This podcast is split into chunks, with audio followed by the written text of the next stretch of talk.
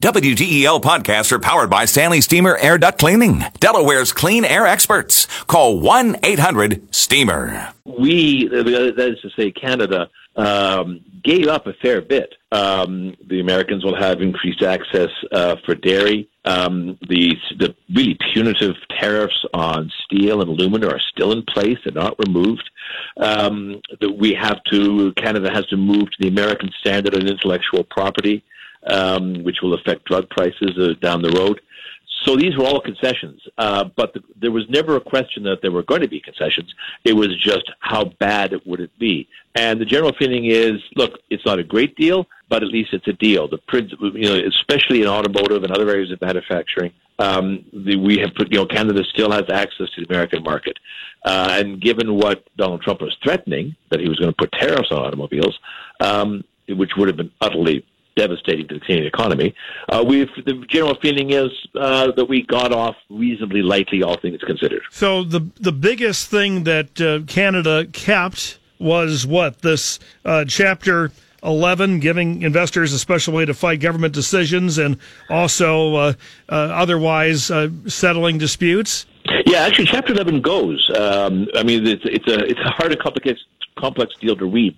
But as we understand it, actually, Chapter 11 goes away, and Canada couldn't care less. Uh, the Americans apparently were demanding that this idea that uh, companies could sue governments should uh, should be dispensed with, and we said, yeah, sure, because honestly, Canada had lost most of the Chapter 11 fights over anyway in recent years. But, but Chapter 19 to allow for a special dispute process for Canada. I yeah, mean, that, that, that, that was the biggie for you guys. That was a biggie. That was the deal breaker because your economy is 10 times the size of ours.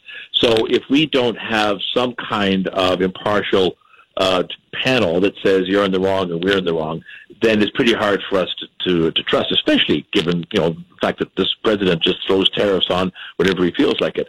So we, we got to keep that, and that's uh, that was it. That, Canada would have walked away if um, if Chapter 19 had been removed, but it's still there. So that's good news. Now, do you agree with uh, this analysis? Uh, I mean, my sketch of it uh, would seem to be uh, that in terms of automotive workers and wages, uh, this is, is at least a partial win, which is what President Trump was pushing for. And in a way, it's Mexico that gets hit. Uh, more heavily as a result, and we perhaps are going to see more what Ford is already doing in Volkswagen, small car manufacturer goes out of North America. That's an, uh, I, I think you're right. I think Mexico probably suffers more from this deal than Canada does because they're still a developing economy, um, and labor standards are going to be tougher for them to meet. There's something else, though. Uh, if you, I don't know if you watched the press conference, but Donald Trump was really quite explicit in a way I don't think he has been before.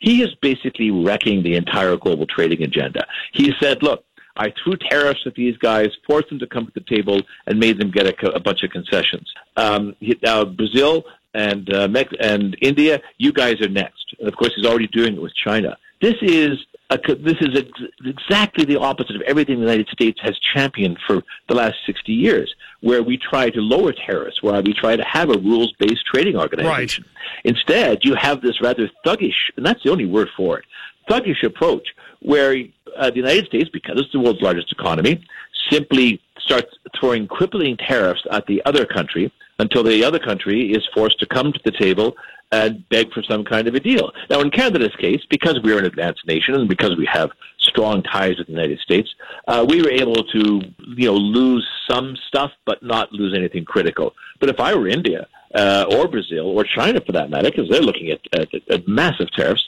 um, it's it's going to be a huge issue for those countries going forward and to the global economy because nobody wins uh, when you have a trade well, war. I mean, if you call it madness, though, I gather you're saying a method to the madness, and I guess the ultimate test is going to be the U.S. and China, who can outlast the other. Yeah, but that's you just got to hit on the on the head, right? Who can outlast the other?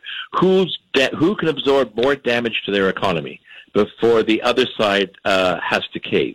But we are talking about damage to the economy. $250 billion of tariffs on China is $250 billion of tariffs on the United States in return.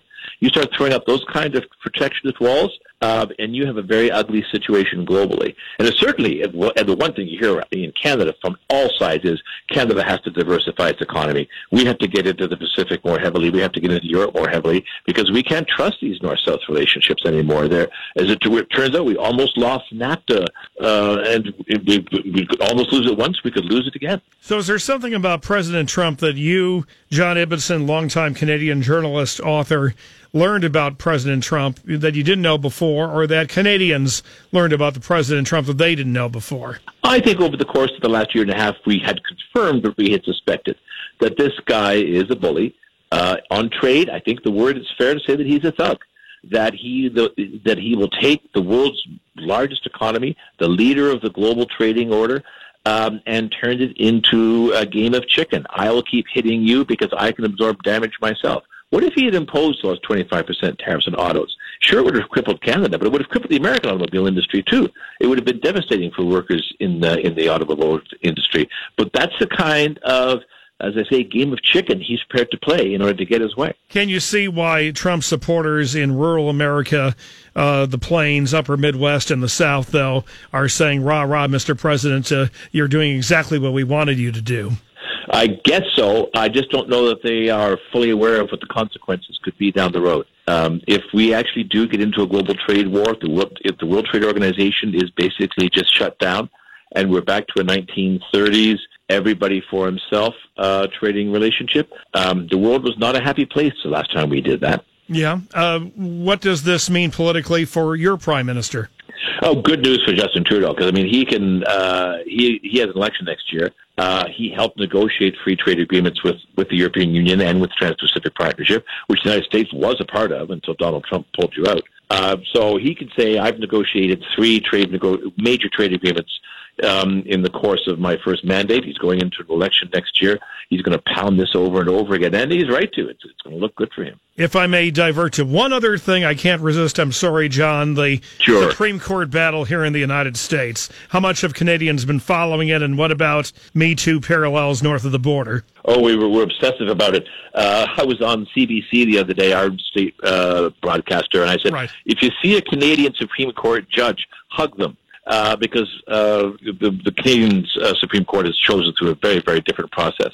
Um, and the the kind of polarization that uh, we're witnessing in the Congress and the Senate uh, over Judge Kavanaugh's appointment um, is is kind of scary. Uh, but I he was trust me the um, the Senate hearings for confirmation uh, had, had ratings every bit as high up here as they did down there. Wow. Because, as you say, of a very different way by which you select your Canadian uh, justices. But, but I got to ask, you know, here in America, the big difference is uh, in the 1960s and 70s, not so much for today. I know because I interview voters. Sometimes, even if they dislike the candidate at the top of the ballot for president, it's about getting a, quote, conservative or liberal Supreme Court. Yeah, no, it's amazing that the court is so polarized ideologically because that's not what the court is supposed to do. The court is supposed to interpret the Constitution.